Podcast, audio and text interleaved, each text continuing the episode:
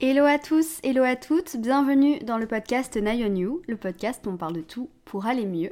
Aujourd'hui, je vais vous parler d'études, je vais vous parler de la vie d'adulte et euh, un petit peu de tout ce qui suit ce thème-là. Au début du podcast, euh, dans les premiers épisodes, dans la saison 1, j'avais parlé de devenir adulte, du fait de devenir adulte. Et dans cet épisode, je vais un peu continuer à en parler, mais en accent beaucoup plus sur la fin des études, comment ça se passe après, quels sont les inconvénients, quels sont les avantages euh, de tout ce qui est monde du travail, etc. En fait, je me faisais la réflexion avec euh, une amie l'autre jour parce que c'est vrai que la première année qui suit le diplôme, elle est un peu compliquée. Enfin, en tout cas pour moi, il y a eu des hauts et des bas, beaucoup de bas, pas beaucoup de hauts.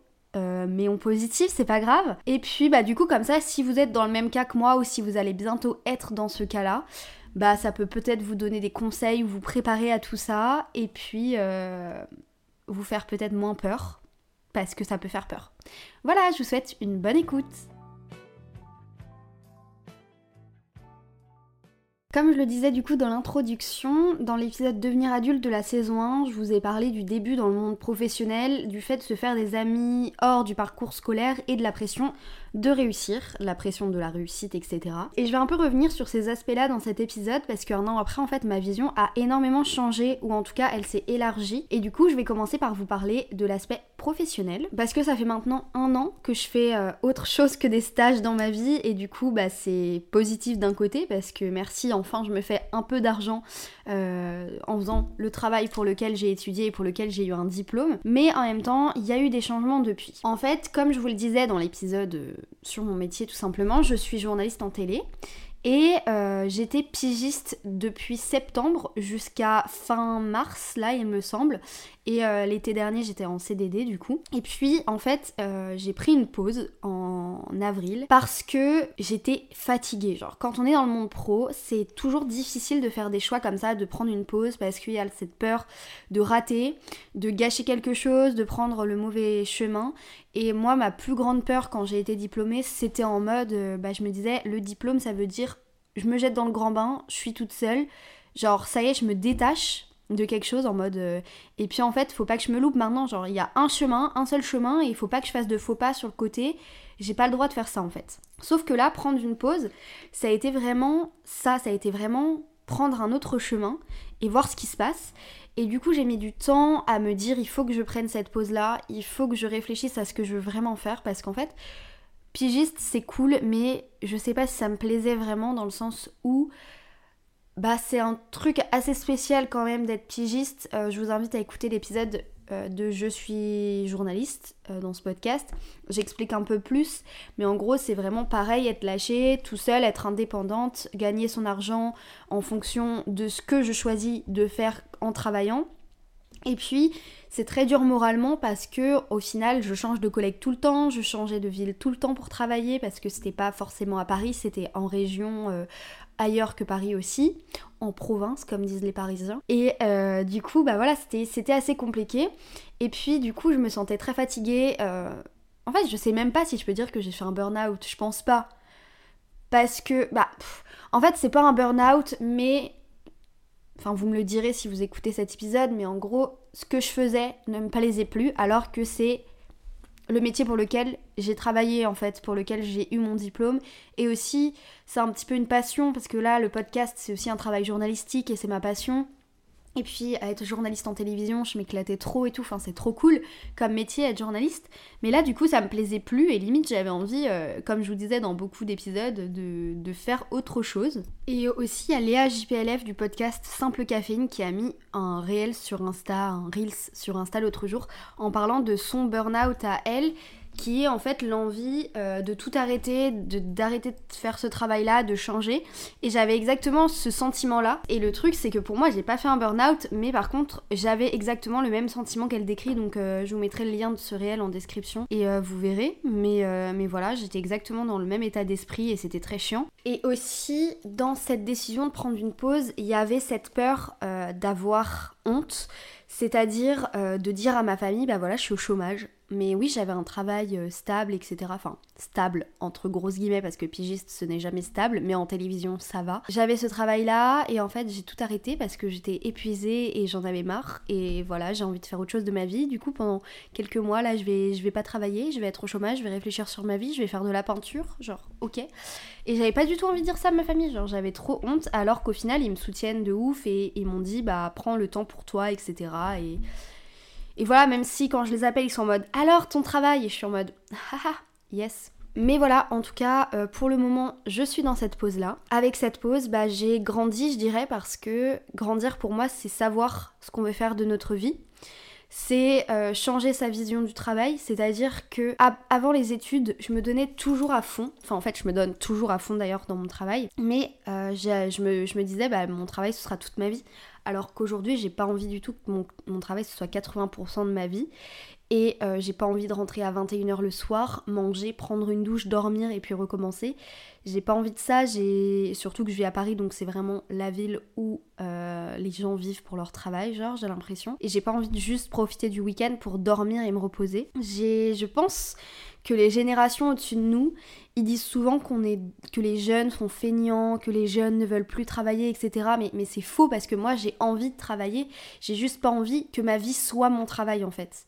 J'ai envie, euh, j'ai pas envie de me tuer au travail, j'ai envie, ok, d'avoir un travail, d'aimer ce travail déjà, première chose, euh, d'aimer ce que je fais, euh, et puis à côté d'avoir ma vie, de profiter de ma vie, de profiter du, fait que je sois vivante quoi en fait, tout simplement.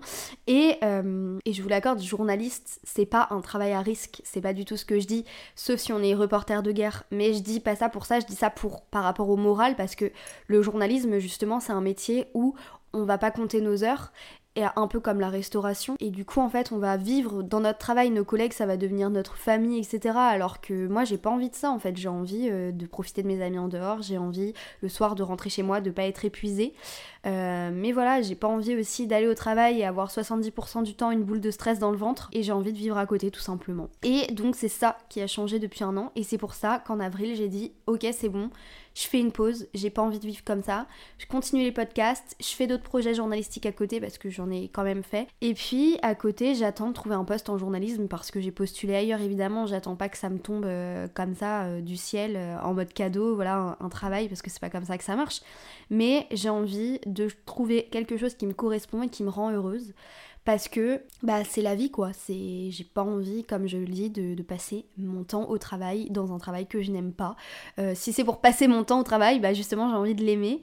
Et puis oubliez pas vous pouvez changer le cours de votre vie vous-même. À quoi ça sert d'être malheureux dans son travail sachant qu'on y passe beaucoup de temps comme je viens de le dire et je veux pas à 22 ans me demander ce que je fais de ma vie pleurer le soir à cause de, de ce travail. Et j'ai eu un déclic aussi trigger warning mais en fait un soir euh, je suis rentrée de pige et j'ai été mise en arrêt de travail parce que j'ai appelé les urgences, parce que j'ai pété un câble, parce que je voyais pas d'issue, tout simplement. Et le monsieur des urgences au téléphone, il m'a dit euh, Madame, vous avez 22 ans, vous n'avez pas à gâcher votre vie à cause d'un travail qui vous bousille la santé mentale. Vous devez vivre, vous devez profiter, vous avez le temps et la vie devant vous. Et puis en fait, j'ai réalisé qu'il avait raison, que en fait, là, je pétais un câble. Limite, je me disais Mais je suis drama queen ou quoi à appeler les urgences pour ça? Mais en fait, non, c'est juste que mon cerveau, il pétait un câble pour me dire Stop, ça te correspond pas, tu n'aimes pas ce que tu fais, arrête, ne te force plus. J'ai réalisé euh, tout ça. Et j'avais tous les signes qui me disaient que je devais partir et prendre cette pause quoi qu'il en coûte, et que j'allais trouver quelque chose qui me correspond, et que au pire, eh ben, je trouverai un travail alimentaire, le temps de trouver un truc qui me correspond parce que j'ai 22 ans et que voilà, j'ai le temps quoi. Et même si vous avez 25, 28, 30 ans, vous avez le temps, vous pouvez faire un job alimentaire à côté, le temps de trouver quelque chose qui vous correspond et qui vous fait vivre. Aussi, je l'avoue, je touche le chômage, il est pas énorme, enfin c'est pas énorme ce que je touche, et j'ai aussi mon copain qui est là en mode on cède, etc. Et si vous n'avez pas d'autres vous euh, solutions financières, euh, bah du coup comme je le dis, prenez un job alimentaire, vendeur, vendeuse, hôtesse de caisse, hôte de caisse. Euh, par exemple, là, ma soeur, elle a arrêté euh, ses études. Elle va reprendre euh, plus tard. Mais là, elle bosse dans un supermarché pour faire des sous de côté, par exemple. Et j'avais fait pareil quand j'avais arrêté mes études au début. Voilà. En tout cas, c'était le côté professionnel. Je sais pas si c'est très joyeux. Mais en tout cas, voilà, c'est mon message pour vous. Si vous hésitez à prendre cette pause, si vous êtes malheureux, malheureuse dans ce que vous faites, c'est pas normal de pas être heureux dans ce qu'on fait. Donc, voilà Prenez cette pause et euh, réfléchissez à ce que vous voulez vraiment faire dans votre vie.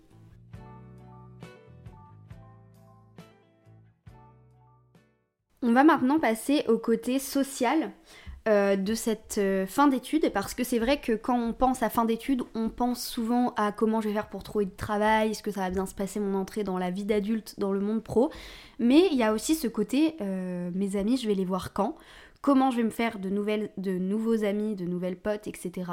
Et du coup, je vais répondre à cette question avec mon expérience, encore une fois, parce que euh, sur le compte Instagram du podcast, donc at podcast, quand je dis at, c'est arrobase, je vous ai demandé quelles étaient euh, vos plus grandes peurs avant la fin des études ou quelles avaient été vos plus grandes peurs. Et du coup, il y a eu beaucoup de bah, ne pas trouver du travail, ne pas savoir où aller, etc. Donc j'en ai parlé juste avant mais il y a aussi euh, ne pas me faire d'amis, ne pas faire de nouvelles rencontres. Et c'est vrai que quand on quitte euh, les études, les études c'est quand même un cadre social assez simple parce qu'il y a des gens de notre âge, euh, on est souvent en cours avec eux, on a même, le même emploi du temps, etc. On a des soirées en commun, donc c'est simple de se faire des amis en général. Mais quand on est dans le monde pro, dans la vie d'adulte, c'est assez simple de se sentir seul, d'être, de connaître justement cette solitude parce que dans le monde pro, bah, on peut se faire des amis euh, avec nos collègues, mais règle numéro un, pas trop être ami avec ses collègues quand même. Enfin, en fait, moi j'ai un peu du mal avec ce concept d'être ami avec ses collègues. Euh, même si là, grâce à mon CDD l'été dernier, j'ai rencontré des personnes qui sont super cool et on est potes, etc. Mais on traîne pas tout le temps ensemble non plus, on prend un verre de temps en temps. en stage, j'avais rencontré Maude, qui est une amie à moi quand même, on se voit plus souvent mais euh, c'est une des seules personnes avec qui j'ai gardé contact euh, depuis deux ans à Paris. Et puis sinon, en fait, c'est des gens que je revois du lycée. Euh, là, il y a pas longtemps, j'ai revu une fille avec qui je traînais en terminale. On n'était pas de la même ville, du même lycée et tout, mais on s'est recontacté et elle est à Paris depuis trois ans et du coup on a repris des verres ensemble. Et pour l'instant, on se voit que quand on prend des verres ou on mange ensemble, etc. j'ai recontacté des gens du lycée, donc Jade, Jade Aurel. on se parle souvent, on se voit de temps en temps à Paris mais comme elle habite à Lyon, c'est plus compliqué. Il y a aussi Jean, que vous avez vu sous mes publications Instagram, parce qu'il vient prendre des photos, etc. Euh, pour le podcast. Mais c'est vrai qu'en fait, il y a, si j'en oublie, je suis désolée, mais j'ai pas beaucoup d'amis à Paris, donc je pense que j'en oublie pas forcément. Mais voilà, après, en fait, je trouve que quand on, arrête les études, c'est plus simple de se sentir seul que de se sentir entouré. Et moi, je dis ça alors que je vis avec mon copain, donc quand même. Ce qui est dur aussi, c'est de garder contact avec ses amis. Euh, bah moi, en fait, toutes mes copines, mon groupe de copines, c'est celle que je me suis fait pendant mes études. On vit pas dans la même ville, il y en a qui sont encore euh, en études, etc. Donc en fait, le seul contact qu'on a pour l'instant, c'est via les réseaux sociaux et on prévoit des week-ends. Euh, pendant l'été ou à des périodes où on a des vacances, etc. Donc ça c'est cool.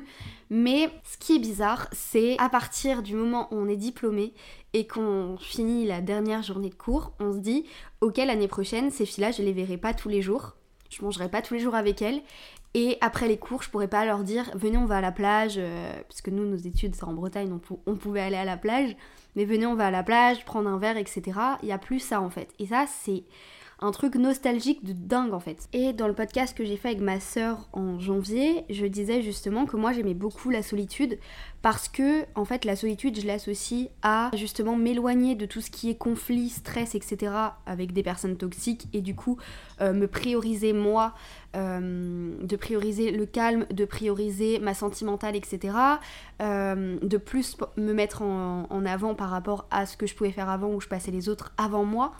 Mais euh, la solitude aussi, et un an après tout ça, même si ça c'était en janvier, mais bref, vous avez compris, et ben je me dis que la solitude c'est aussi ne pas voir tout le temps mes amis, ne pas avoir euh, de gens que je peux appeler et elles peuvent venir directement, etc. Et c'est assez dur quand on, on va dans la vie d'adulte, c'est de se dire bah il y aura une période où on sera un peu seul, le temps qu'on se fasse de vrais potes, le temps qu'on fasse des soirées qui nous font rencontrer d'autres gens et que ces gens-là on les voit euh, beaucoup plus chez nous, etc. Bref, du coup, mon point dans cette catégorie en mode social, c'est que euh, la solitude c'est une grande partie de notre vie quand on quitte les études et qu'il faut s'y faire et que on peut rencontrer d'autres gens, etc soit des nouvelles personnes, mais je sais pas comment on fait encore, donc si vous, vous êtes dans ce cas-là et vous avez rencontré des nouvelles personnes hors du travail, dites-moi comment vous avez fait.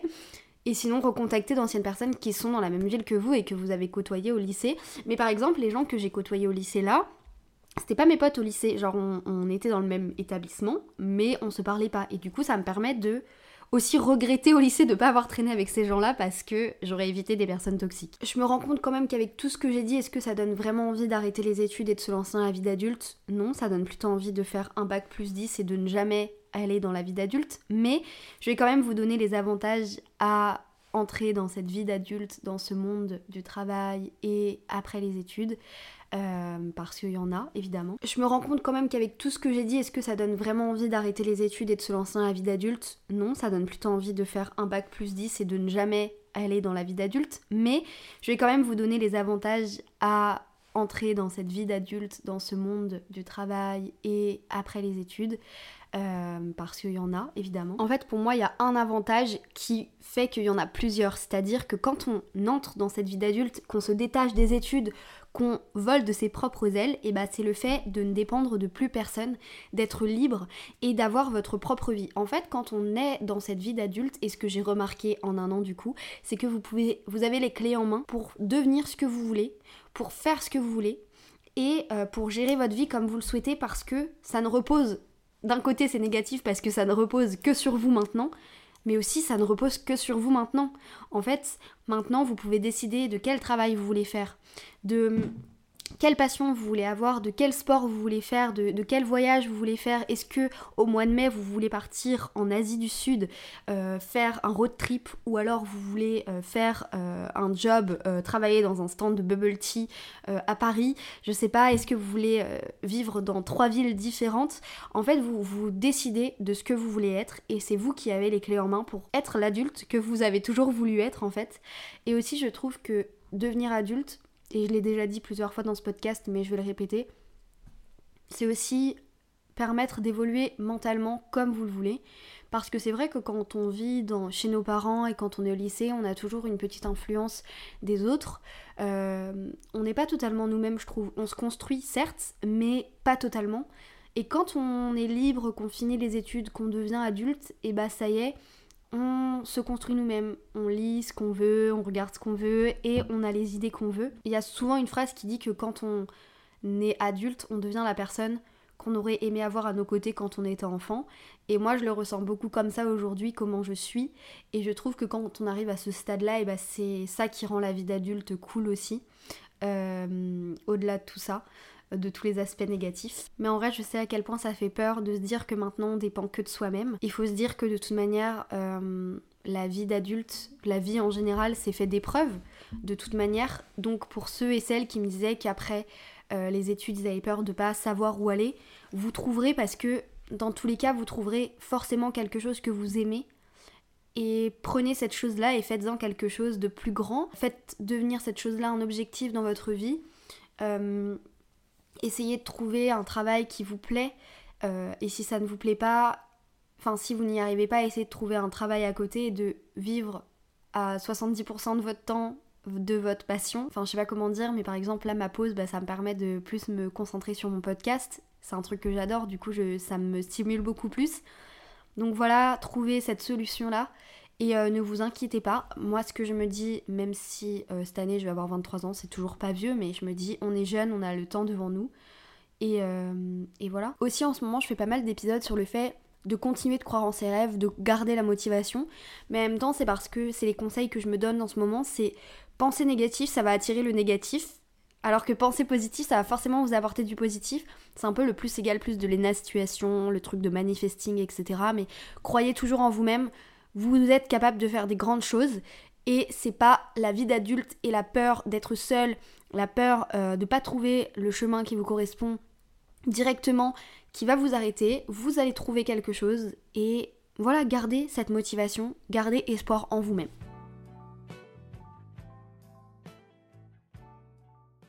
C'est pour moi la fin de cet épisode. J'espère que ça vous a plu, j'espère que j'ai pas été trop négative non plus parce que après j'ai été honnête avec mon avis. Euh, en ce moment, en tout cas, peut-être que je referai cet épisode dans 6 mois en vous disant que ça a totalement changé ma vision parce que de toute manière, je change d'avis tout le temps.